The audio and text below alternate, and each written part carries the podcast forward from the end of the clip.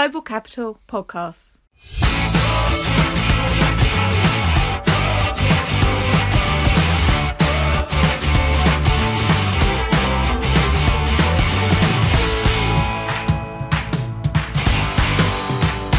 Hello and welcome to the Global Capital Podcast. I'm Ralph Sinclair and I'm the frequent issuers managing editor at Global Capital.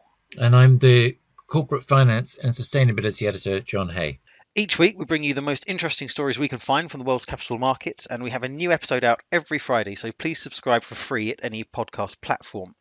And of course, everything we discuss today you can read about at globalcapital.com. Now, as we record this on Friday morning, on the 23rd of September, we eagerly await a mini budget from uh, the new UK Chancellor of the Exchequer, Kwasi Kwarteng. Uh, in fact, it's going on as we record. Um, now, it may turn out to have all sorts of treats in store for uh, those in the UK government bond market, but one thing that the country's new Chancellor is expected to do is to remove the cap on bankers' bonuses. We'll be going through that in detail with our equities reporter, Victoria Thieler, later on. But first, there have been some radical developments in the ESG themed government bond market, haven't there, John? And this takes us back to an issue we've covered before on the podcast Uruguay. Yes, that's right. Um, for three years, Uruguay has been working on a project which is which is quite uh, adventurous and innovative, and it's now got to the point of publishing uh, the details of of what it's going to do. And this is a sustainability linked bond. Um, now, when when Uruguay started working on this, there, only one sustainability linked bond had ever been issued uh, the month before, and that was by Enel, the Italian uh, electricity company. Um, mm. So U- Uruguay seized on the idea, idea, very quickly, and and and they've been sort of working out how to do it. Now, the interesting thing is that they want to do it differently from everybody else who's issued one so far.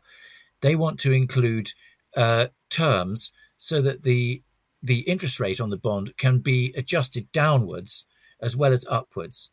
Um, now, in an SLB, the the the interest rate can go up if the issuer fails to hit a sustainability target, essentially. Um, so the investor gets a bonus if they if they go off track. Um, but Uruguay want a, a, sort of more balanced structure in which they can actually benefit if they really outperform.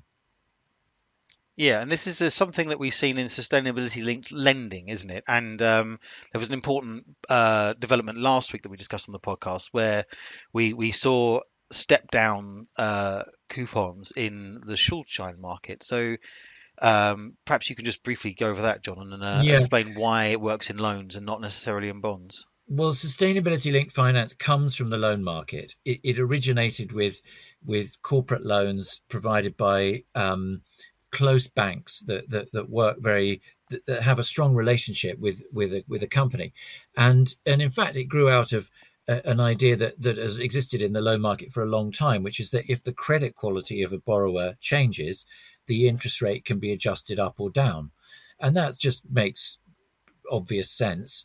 Um, you know, it benefits the company if they can improve their credit quality and and benefit on the on the interest rate. And equally it protects the banks if they get worse. So um, you know the, the bank market was used to this idea and they they then applied it to sustainability. Um, and you know but in the in the bank loan market deals are negotiated behind closed doors between uh, you know a close group of of uh, colleagues essentially the, the banks and the, and the company now the, the bond market isn't like that it's um, it's an arm's length market the investors there are hundreds of them. They don't have to have any relationship with the borrower. Um, they're not investing to do the borrower a favor, but purely because they think it's uh, a good investment for them. And and that's why introducing the, the risk that the interest rate might be reduced is um, sort of goes against the grain in the bond market. And and the point about the Schuldschein market is that it's a sort of halfway house between the two markets, and so the the investors are arm's length. They don't have a relationship, but they have accepted um, coupon step down deals. Now, before our listeners accuse us of having an unhealthy obsession with Uruguay, um, what stage is this is this particular deal at? Like, why are we why are we talking about this again this week? Uh, what's what's changed? Yeah, well, they they've um, published what's called the Sustainability Linked uh, Bond Framework, which is a long document which explains all the thinking around it, what the criteria are going to be that Uruguay will use. And I have to say, it's been done impressively. It's a very detailed document. There's a lot of information about how Uruguay uh, manages, particularly two issues, which is what the bond, if it brings one, are going to be is going to be around. One of them is uh, greenhouse gas emissions uh, across the country, and the other is uh, reforestation. And they're looking particularly at what's called native forest. Um, in you know, in other words, not sort of industrial tree plantations. Um, mm-hmm. and and um, the company, the country has actually had had a terrific record of of in, of increasing its native forest um, between about 1980 and 2012. They they actually managed to reforest, which which goes against the the trend in you know an awful lot of countries. And you know, so Uruguay is sort of particularly proud of this, and they want to continue that work. So, what does the market think? I mean, obviously, Uruguay has done this in consultation with uh, investors and banks, so it's it's clearly not just going to spend three years doing a thing that only it thinks is is worthwhile. Um, what's the feedback been that you've received? Because you've you've covered this in a story with our uh, our US bureau chief Oliver West this week. Yeah, it's super interesting. Uh, you know, not very often in capital markets does something really new come along that is um, genuinely challenging to the investors. But but this is an example of it, and and how the deal goes if they do bring one will be will be extremely interesting, and and right down to the very details of how it's priced, which which will matter a lot.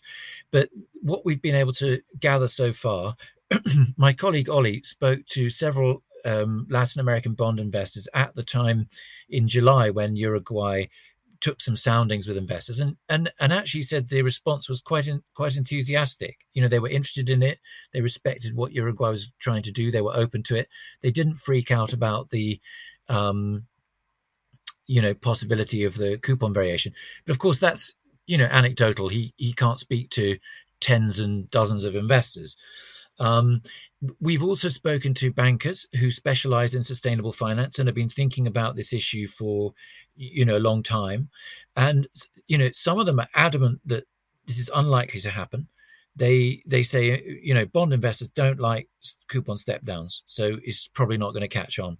And uh, uh, uh, but some others are really enthusiastic about it and they think it's got great potential um, and essentially that it moves closer to investors genuinely sharing the ESG risks and rewards that, that exist with the issuer.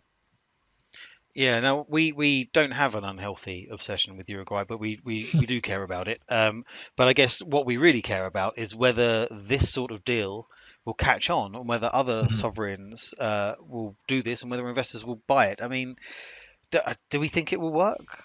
Do people? I mean, I know you've had you've had quite a sort of mixed response, I suppose, from the people yeah. you've spoken to. But I guess Uruguay obviously has enough comfort to feel like it can push on. Yeah, I mean, the simple fact is we don't know, and and and this is what's so interesting. The the Uruguay deal will be will be a genuine test, and we'll discover we'll learn mm-hmm. an enormous amount from that. I think what's quite likely to happen is that the investors will charge. You know, they will charge something for it. Yeah. Basically, that they'll be thinking right, if the interest rate is 4% for, for the sake of argument, um, but it could go down to 3.75% after two years if, yeah, if, if Uruguay misses the, uh, if Uruguay hits the so hits, hits the, KPI, yeah, yeah, then we're going to think, well, we, we can't ignore that. So we've got to we've got to price the bond as if that might happen. Now, it doesn't mean they'll assign 100% probability to that. Um, but they may they may charge for say 60% 50% of, of of the likelihood of that happening. Now it will be difficult to tell because bond pricing you know is always a bit of an art rather than a science and you know it depends uh, how the market's yeah, feeling so many other variables. There's so many variables but nevertheless that will be very closely watched. And um and i think to the extent that um to the extent that they charge, take away all the benefit, as it were, mm. then I think it. You could argue that that means um, the the disincentive for investors to participate goes away, right? Why shouldn't investors buy these bonds? Because you know they can they can they don't have to suffer much. Um, but equally, it, it, reduces the incentive for other issuers to to try it. So um, probably for the for the if for this product to catch on, something in the middle is probably. I feel like this is. I feel like this is sort of a niche product as far as sovereign debt goes. Mm. It won't be for every sovereign, will it? In fact, I spoke to um, a eurozone uh, sovereign debt manager about this yesterday, and mm-hmm. his view was um, that it certainly wasn't for him, and it would be a struggle to catch on in bigger markets because it overcomplicates what government debt is supposed to be. So first of all, it's a, yet another product, mm. and this is a market that really, you know, governments like to set simple benchmark type deals out there uh, that mm. everyone can copy and everyone can understand. And uh, first of all, it sort of takes away from the liquidity of their overall debt program because all of a sudden you're hiving off issuance into these other sort of special yeah. special types of issuance. Um, and I guess the other problem was how do you make this as a, a, bog standard product, which is what the government bond market tends to like? Because every issuer will have different KPIs, mm. and comparing those and the probability of uh, the issuer hitting or missing those is going to again vary very considerably. So I, I wonder if it's going to be something that will work best for you know smaller sovereign issuers like Uruguay and probably some other sort of emerging market issuers, yeah. and probably not something I guess certainly for now for the likes of Germany, the UK, and uh, whoever else. Yeah, you could well be right, um, but I mean I, I, think everything you say is very true and and valid. I, I I would say that everybody said the same about green bonds, and um, and and you know perhaps some people still think that but but the fact is virtually every government in the developed world with the exception of the US um, and Australia, Australia, I mean, I, I think um, have have now have now issued them, and even Germany, which was super uh, proud and and sort of uh, uh, protective of its very liquid government bond market, they've they've got their heads around it and, and have issued special bonds that, that are green. So, um, it, it, you know, what what you say is perfectly true, but you know, it, things can be surprising. Um, yeah. I, I, do think another another example to point to is Chile, right? And and that's very interesting. Chile um, was quite early as a government in issuing green bonds. It's also issued social bonds. Um, it now does a lot of its international borrowing in this form, and it's also issued a sustainability linked bond. Um, the only government to have done it, um, although that deal does not have the step down feature, it's just step up. But um, but Chile is it, it, it probably benefited, I think, a lot from from this approach because it really has presented itself in the bond market as a as a kind of country with sustainability uh, top of mind, and I think that that sort of perhaps the ultimate benefit uh, countries mm. can get from this. I guess as well, you know, inflation linked bonds were once novel, uh, and now that's a bog mm. standard mm. government bond mm. product. Um, I, I, I yeah. would say though about green bonds, the, the difference the difference there is that they are, although the use of proceeds is dedicated towards specific funding specific projects, which is not the case with uh, SLBs the point about them is that they are a bog standard vanilla bond. Other than that, you know, the, the, they yeah. pay a fixed rate coupon of a certain yeah. maturity. And Germany was very keen to sort of make that point by mm-hmm. when it came to the market with its green bond, it issued a sort of a facsimile tranche of the same deal that was a conventional a conventional bond, didn't it? To sort of get around that way. So I think probably green bonds are slightly simpler, I suppose, from a pricing point of view. Yeah, they certainly are, and uh, you know th- this is a, a, genuine step into the unknown that Uruguay is is taking. Um, you know, it, it, it, we don't. Maybe the deal won't come. We don't know. Mm. Maybe it won't go well. Uh, maybe it'll be a huge success. I, I, I do think there's a bit of a factor that investors like. They like to be in the first deal of something. They they like something yeah. exciting and new, and um, so maybe it's only really the second deal that somebody brings that that will be the that really tell us where whether this is going to uh, catch on.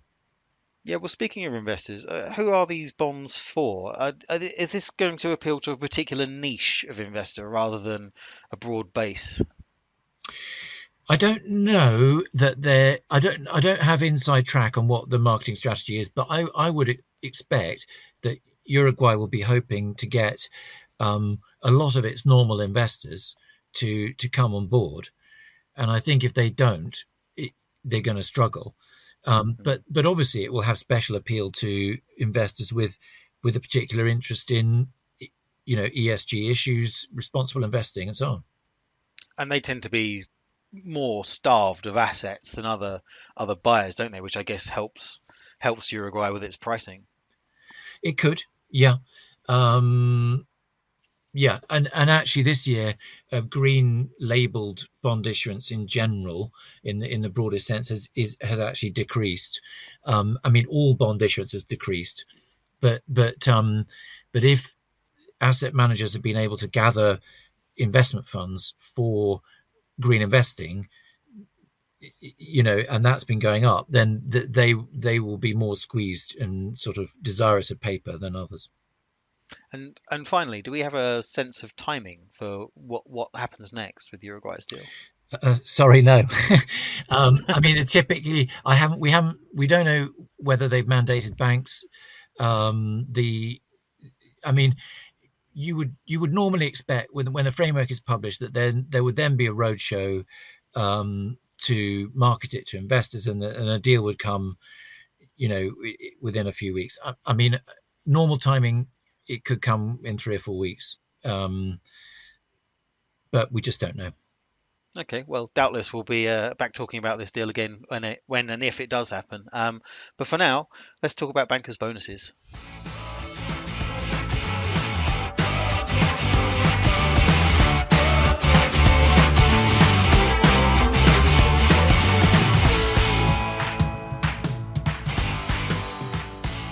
Uh, hi, Victoria. Thanks for joining us. Hi, Raf. Thanks for having me. Um, tell us, what is the UK government planning to do with bankers' bonuses? They want to stop limiting them, basically. That's what Kwasi Kwarteng um, hinted last week he would like to potentially announce today. Right. So, how are they limited? Uh, tell us that and give us a brief history of why they were limited and uh, when that was done and why the UK is now sort of breaking ranks with, with that decision or that policy? Yeah, of course. Um, so after the financial crisis 2008 um, there was a certain certain desire to kind of limit the incentive for bankers to take massive risks um, that might that might bite back um, a little later and one of the ideas how to do that was to to limit the bonuses that that banks could pay them so that um, yeah they wouldn't be encouraged to earn more and more money if they take more and more risks. And um, this was in EU um, an EU cap that was that was introduced and it limits the bonus that banks can pay their bankers investment bankers to 100% of their salary. So if you earn a million pounds a year um, you can then have another million in a bonus. And if you get specific shareholder approval, this there is an exception, isn't there? Um, yeah, if you if you get shareholder approval, then you can you can double that to two hundred percent. So then a one million salary can get a two million bonus. And the UK is now um, now that they've left the EU and no longer have to have to follow those those rules. Um, they're they're thinking about scraping them because there's hopes to make the city a more attractive place for really good people to work essentially. Yeah because there's been a, a, a drainage of staff hasn't there uh, since brexit to other financial centres in the eu um, uh, along with a lot of uh, tax incentives and uh, so on to, to get them to leave london um, hasn't there? Yeah not caused by the uh, exact bonus cap but by uh, you know, the EU essentially wanting uh, business involving European companies and European investors to be done by people in within the union whom they can mm-hmm. regulate. Now, what's interesting is um, you can see the problem from before the crisis because bonuses uh, for for those of our listeners who either are not in the capital markets or uh, have not been in the capital markets for very long um, were typically in the pre-crisis era paid out 100% cash um, at the end of the year. So uh, as you were saying, Victoria, you could you could put a trade on and um, it would be in the money come bonus time, and you'd claim the benefit for that, and then it could all go wrong uh, five years down the line, the same position, and you'd have no no sort of comeback. You know, it would cost the the, the trader nothing. Um, to, to use that example, um, so there was a sort of moral moral hazard, wasn't there?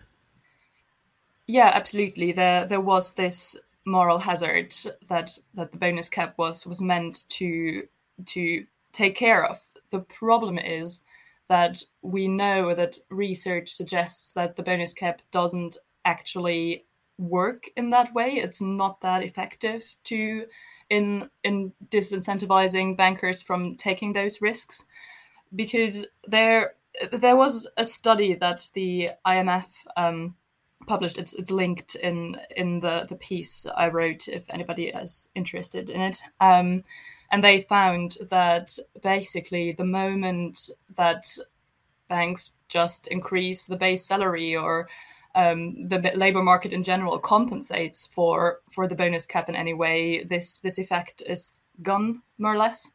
And that is exactly what the Bank of England says happened in the UK, especially um, banks just yeah banks just increase the the base the, the base pay the fixed pay for for bankers. So in the end, it doesn't make this much of a difference.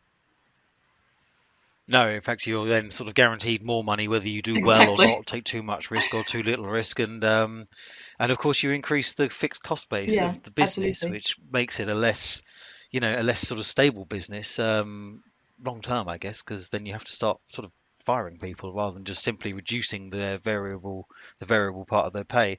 Um, but what other methods were there uh, that were deployed for um, managing sort of bankers wanting to take excess risk in the way they were compensated?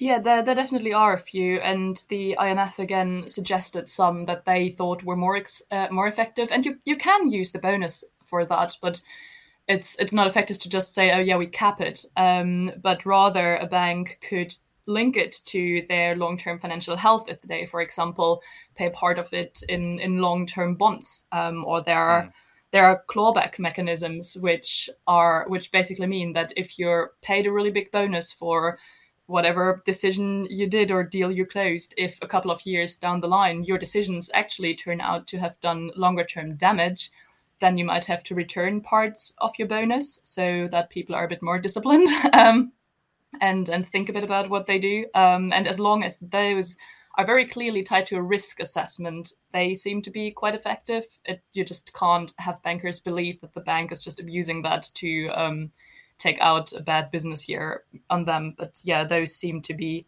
those seem to be slightly more targeted measures that that actually work more in, in the way they're they're meant to. Okay, so I guess we can say that this is a, a reasonable policy to reverse. Yeah. Um, the reasons discussed.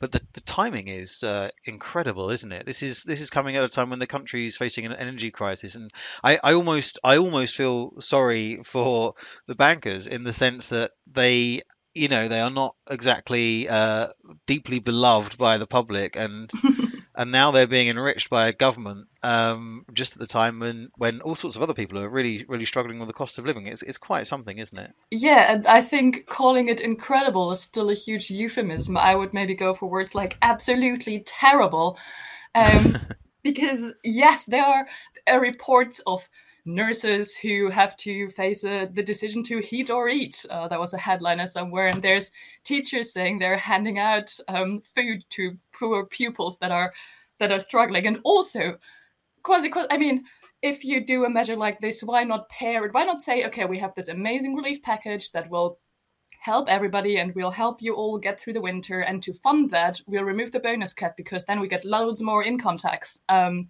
and then we can pay for that. But no, what was done here is that first of all we're going to make bankers richer which is how it's going to be perceived by the public and also we're going to tighten universal credit and we're going to remove we're going to lower benefits that we pay to people on part-time work which just means I, it makes you wonder if if Kwasi Kwarteng secretly wants a revolution to happen. But yeah um god awful timing.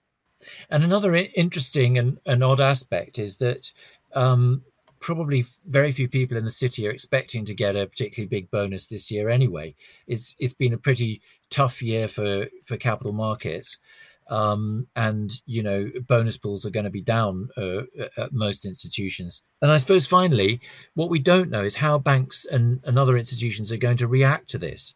It's going to be a, a little bit embarrassing for them, I think, especially at first, um, nobody will exactly want to be the first mover and sort of get all the headlines saying, "Oh, you know, this firm is in, is whacking up bonuses," um, and you know the banks may have their own doubts about whether I- I- enormous bonuses are necessarily a good thing. So um, it will be very interesting to watch and see, you know, whether behaviour actually changes and and in in what ways.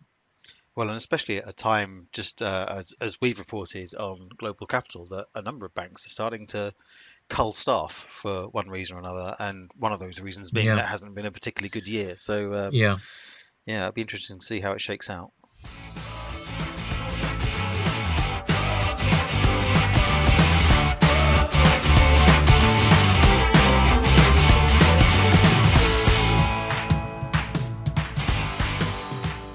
Well, whatever happens to your comp this year, or indeed your job, rest assured it costs nothing to follow what's going on in capital markets by subscribing to the Global Capital podcast. It just remains for me to thank John and Victoria for uh, joining me to record this edition, and to thank our producer, Gerald Hayes, who puts it all together. Uh, we'll be back with more from the capital markets next week, so thank you very much for listening, and goodbye.